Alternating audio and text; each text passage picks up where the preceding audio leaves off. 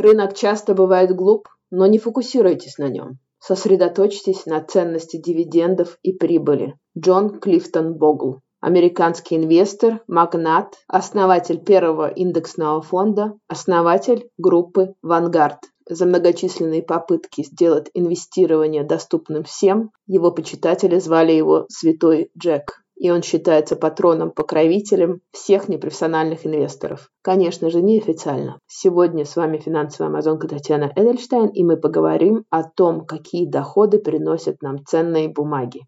Хочу вам напомнить, что перед прослушиванием этого подкаста вам необходимо ознакомиться с правовым дисклаймером, который находится на страничке подкаста. Сегодня я расскажу о трех видах ценных бумаг и то, какие доходы они приносят. Сначала мы поговорим об акциях, потом об облигациях, а потом о биржевых инвестиционных фондах или ETF. Если вы слушали эпизод подкаста, посвященный основным видам ценных бумаг, вы знаете, что акция – это ценная бумага, которая удостоверяет владение акционером частью компании. Каждый владелец акции является совладельцем компании. Даже если у него всего одна акция, он является совладельцем компании. Акция дает своему владельцу много прав, в том числе право на получение части чистого дохода от деятельности акционерного общества в виде дивидендов, а также на часть имущества компании в случае ее ликвидации.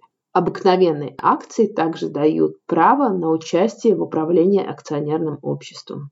Одна акция обычно соответствует одному голосу на общем собрании акционеров. Существует несколько типов акций, однако я поговорю только о самых популярных двух видах акций. Первый тип – это обыкновенная акция, и второй тип – это привилегированная акция. Обыкновенная акция дает право на получение дивидендов в случае, если у компании хорошо шли дела, если у нее есть нереализованная прибыль, которую можно направить на выплату дивидендов. И собрание акционеров решило о выплате дивидендов. Размер дивидендов утверждается общим собранием акционеров общества, но в любом случае он не может быть выше рекомендованным правлением или наблюдательным советом директоров компании. Дивиденды могут выплачиваться раз в год, они могут выплачиваться чаще, чем раз в год, они могут выплачиваться даже иногда поквартально. Однако в большинстве случаев они могут выплачиваться только после утверждения годового отчета предыдущего года компании, где ясно видно, что у нее была прибыль, нет налоговых задолженностей и есть нераспределенные резервы. Но не все компании платят дивиденды, даже если у них есть прибыль.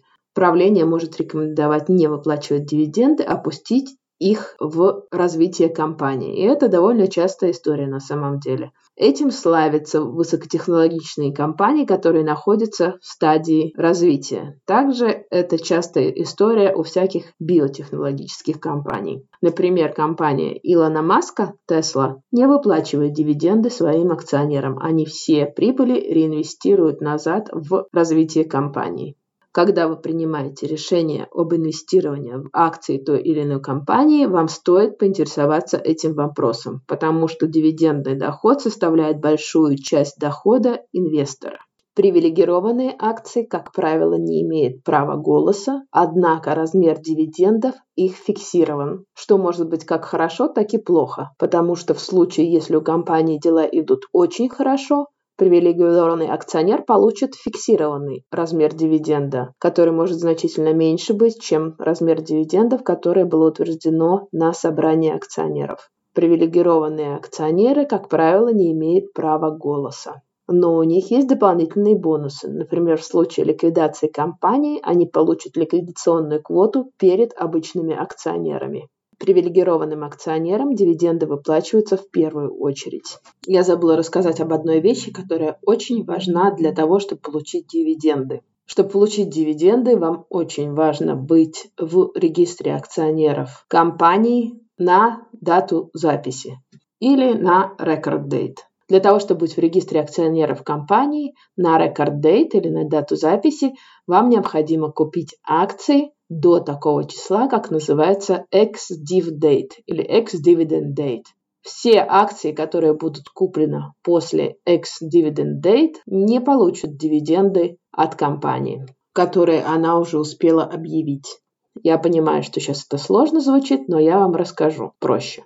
Как происходит вообще выдача дивидендов? С практической точки зрения мы можем представить это себе так. Один прекрасный день компания объявляет о том, что она будет выплачивать дивиденды. Эта дата называется Dividend Declaration Date. Когда компания объявляет о дивидендах, в день объявления компания также объявляет о том, какой будет размер дивидендов, какая будет record date или дата записи или дата, когда вы должны быть в регистре акционеров и когда будет дата выплаты дивидендов. Ex-dividend date следует за датой объявления и она определяется биржей. Обычно это четверг.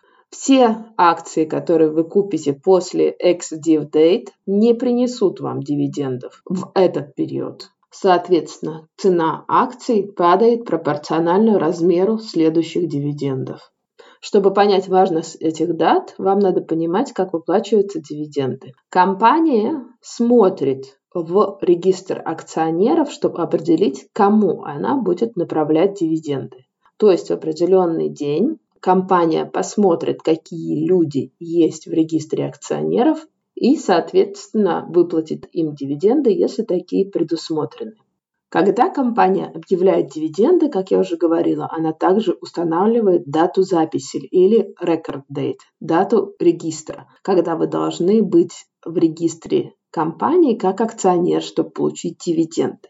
Как только компания устанавливает record date или дату записи или дату регистрации, дата ex-дивидендов или ex-due date устанавливается на основе правил фондовой биржи. Если вы приобретаете акции в день ex-div или позже, вы не получите следующую выплату дивидендов. Если вы покупаете акции до даты ex-div, вы получите дивиденды. Почему так? Для того, чтобы ваша сделка рассчиталась и вы попали в регистр акционеров, должно пройти какое-то время. Два рабочих дня, как я уже об этом говорила. И потому обычно ex-div date – это два дня до record date, до даты записи в регистре. Потому очень важно понимать, когда вы покупаете акции, когда вы должны купить акции, чтобы получить дивиденды. Какая будет ex-div date. И чтобы получить дивиденды, вы должны купить эти акции до ex-div date. Итак, как вы уже поняли, один из видов дохода от акций – это выплата дивидендов. Второй вид возможного дохода – это разница в рыночной цене. Научно этот вид дохода по акциям возникает в результате прироста их курсовой стоимости. Однако, чтобы получить этот доход, акцию нужно продать. Если акция котируется на фондовом рынке или продается на фондовом рынке, это одно и то же. Она всегда продается по цене, которая называется рыночная цена или по биржевому курсу, биржевой котировке или биржевой цене. Это все синонимы. Уровень этой цены зависит от соотношения рыночного спроса и предложения на данную акцию. Например, когда вы смотрите цены на бирже, вы всегда увидите две цены – bid и ask. Это показатель лучшей потенциальной цены, по которой данная ценная бумага может быть продана и куплена в определенный момент времени. Bid – это цена предложения. Это максимальная цена, которую покупатель готов заплатить за акцию или другую ценную бумагу. Ask – это цена продажи, минимальная цена, которую продавец готов принять за ту или иную ценную бумагу. Разница между bid и ask – это spread, то бишь разница между ценами покупки и продажи – это spread. И он является ключевым показателем ликвидности этой ценной бумаги. Чем меньше spread, тем выше ликвидность. Сейчас я немножко объясню. Например, я хочу продать свою машину за 15 тысяч долларов. Где-то на рынке какой-то покупатель готов купить машину в такой же комплектации и готов за это заплатить максимально 10 тысяч долларов. Спред 5 тысяч долларов, то есть разница между этими двумя ценами. Чем меньше этот спред, чем меньше эта разница, тем значит, что моя машина на рынке будет пользоваться спросом. Это значит, что она очень ликвидна. Ликвидность – это показатель, который означает, что актив можно легко продать, превратить в денежный эквивалент за короткий период времени и не потеряв при этом в цене. Это и есть показатель ликвидности. Если мы говорим об акциях каких-нибудь популярных компаний, как Tesla, например, этот спред, он очень-очень маленький обычно, потому что акции Tesla на данный момент очень ликвидны. Чувствую, я опять забралась в теоретические дебри, и вы, наверное, заскучали. Итак, существует два вида дохода, которые вы можете получить от акций. Первый – это дивиденды, если они выплачиваются, и второй – это разница в спекулятивной цене, то есть разница, за которую вы купили акцию и продали ее. Хочу вам напомнить, что такой доход, как и любой доход, облагается налогами. Обычно это либо налог на прирост капитала, либо подоходный налог с населения, в зависимости от налогообложения в вашей стране. В определенных случаях дивидендные выплаты могут облагаться на уровне предприятия. Я не являюсь налоговым специалистом, потому не буду дальше раскрывать эту тему. Что-то мы долго застряли на акциях. Давайте теперь поговорим про облигации. Облигации – это ценная бумага с фиксированным доходом или fixed income, которая представляет собой суду, который инвестор предоставляет заемщику. Обычно это компания или государство или муниципалитет. Инвестор в данном случае вы. Когда вы покупаете облигацию, вы сужаете деньги эмитенту. Фактически в размере номинальной стоимости облигации. Номинальная стоимость это сумма, которая возвращается владельцу облигаций при наступлении срока погашения. Владельцы облигаций являются держателем долговых обязательств или же кредиторами эмитента. Информация об облигациях включает в себя дату погашения облигации, это когда основная сумма кредита должна быть выплачена в полном размере владельцу облигации, это, это называется на английском maturity date, а также она включает в себя информацию об условиях выплаты процентных платежей или купонов, которые производит этот заемщик, эмитент. Обычно купоны выплачиваются два раза в год. То есть, когда вы покупаете облигации, вы можете рассчитывать на то, что вам будут платить проценты за использование кредита, и в конце концов вам дату погашения вернут полную сумму этого кредита или номинальную стоимость облигаций. В данном случае доход инвестора состоит из, именно из этих купонов, которые вам выплачиваются, из процентных платежей. Эмитент будет платить купоны вне зависимости от того, как у него идут дела. Даже если компания убыточна, она все равно обязана платить вам купоны обязана платить вам проценты за использование ваших денег. В случае, если компания ликвидируется, Держатели или владельцы облигаций всегда будут в лучшем положении, чем акционеры, потому что акционеры получают деньги самые последние. До них деньги от ликвидации получат владельцы облигаций, потому что они являются кредиторами. Иногда обеспеченными и иногда не обеспеченными. Это зависит от э, типа облигаций. Проценты или купоны начисляются каждодневно, а платятся только согласно установленному графику например, два раза в год. Соответственно, если вы продаете облигацию или покупаете облигацию, между этими периодами выплат вам причитается пропорциональное количество накопленного купона или накопленный купонный доход.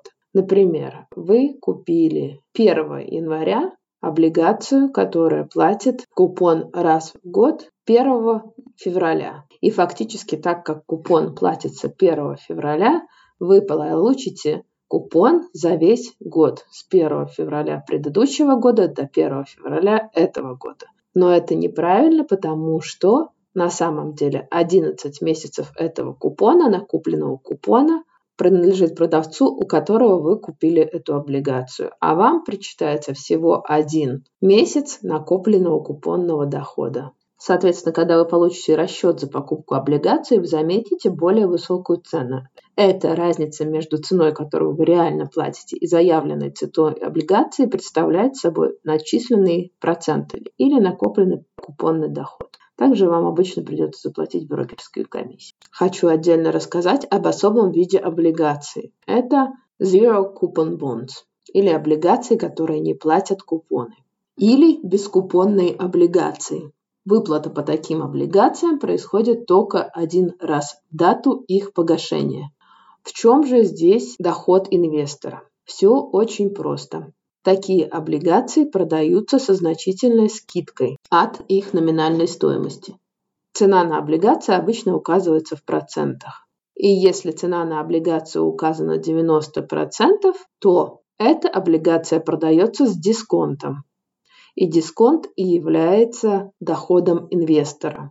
Когда приходит дата погашения облигации, облигация выплачивается в полном размере. То есть вы купили, допустим, облигацию за 900 рублей, пришла дата погашения, а выплачивается вам номинальная стоимость, которая была 1000 рублей. Ваш доход здесь 100 рублей разницы между рыночной ценой и номинальной стоимостью.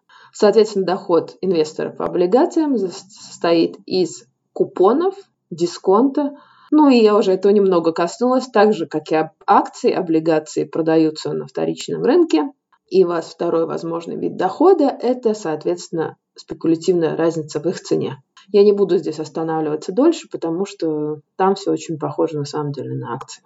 Единственное, на что хочу обратить ваше внимание, цены на облигации указываются чистыми, то есть без накопленного купонного дохода.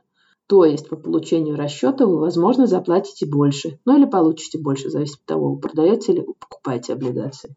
Доход от облигаций, так же как и доход от акций, облагается налогами. Хочу ли здесь добавить, что на некоторые виды облигаций иногда предоставляются налоговые скидки. А обычно это окологосударственные и государственные облигации, ну или облигации муниципалитетов. Итак, мы добрались до последнего раздела, и это те доходы, которые предоставляют нам ETF-фонды или биржевые инвестиционные фонды. Я посвятила биржевым инвестиционным фондам целый эпизод подкаста, потому не буду останавливаться на том, что это такое и как это работает. Скажу лишь то, что это ценная бумага, которую можно купить на фондовом рынке, так же, как и акции, и стоимость этих ценных бумаг привязана обычно к определенному индексу. Ключевые преимущества этой бумаги – это то, что они торгуются в режиме реального времени, так же, как и акции, быстро реагируют на изменения рынка, они очень хорошо диверсифицированы, облагают высокой ликвидностью, у них очень большой оборот и у них очень прозрачная структура. Как вы знаете, это одна из моих любимых ценных бумаг. А еще в довершение всего этого бывают ETF или биржевые инвестиционные фонды, которые платят также дивиденды. То есть ваш доход от них будет похож так же, как на доход от акций. В каких случаях это бывает? Как я уже говорила, существуют фонды, которые платят дивиденды, а существуют фонды, которые не платят дивиденды. Это зависит от того, какие активы держит этот фонд.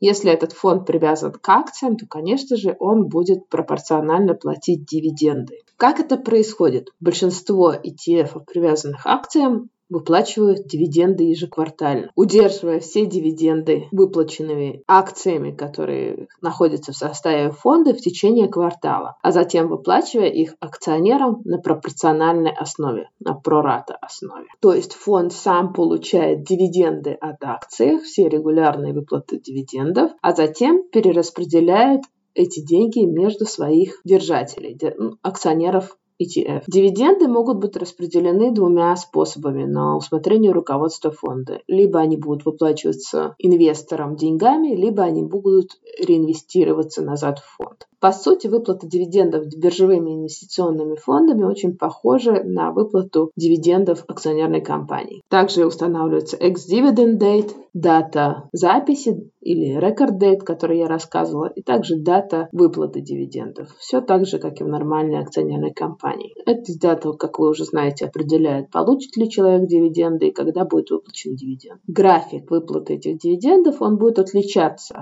от того, как выплачиваются дивиденды компании, которая находится в составе этого ETF. То есть он не будет привязан к графику выплат дивидендами компании, которая является активом ETF. Например, один из самых популярных фондов Spider S&P 500 ETF Trust, у него тикер SP Y выплачивает дивиденды раз в квартал в конце квартала. Дивидендные выплаты будут облагаться налогом очень похоже так же, как и дивидендные выплаты акций. Там не будет слишком много различий. И так же, как и акции облигации, второй источник дохода от таких ценных бумаг, от биржевых инвестиционных фондов, это спекуляции на колебаниях рыночной цены. Так же, как и обычных акций, вы можете их продавать, покупать и в зависимости от того, насколько цена на ETF выросла, вы получите прибыль или убыток. Наверное, это все, что я сегодня хотела рассказать вам про доходы от ценных бумаг. Я хочу лишь напомнить, что инвестиции связаны всегда с риском. Они могут приносить как доходы, так и убытки. Сегодня мы говорили с вами исключительно о доходах, но вы должны осознавать, что это также могут быть с таким же успехом и убытки. Я поздравляю вас с началом лета. На сегодня это все. С вами была финансовая амазонка Татьяна Эдельштейн. Будьте успешны и пользуйтесь санскрином. Пока-пока.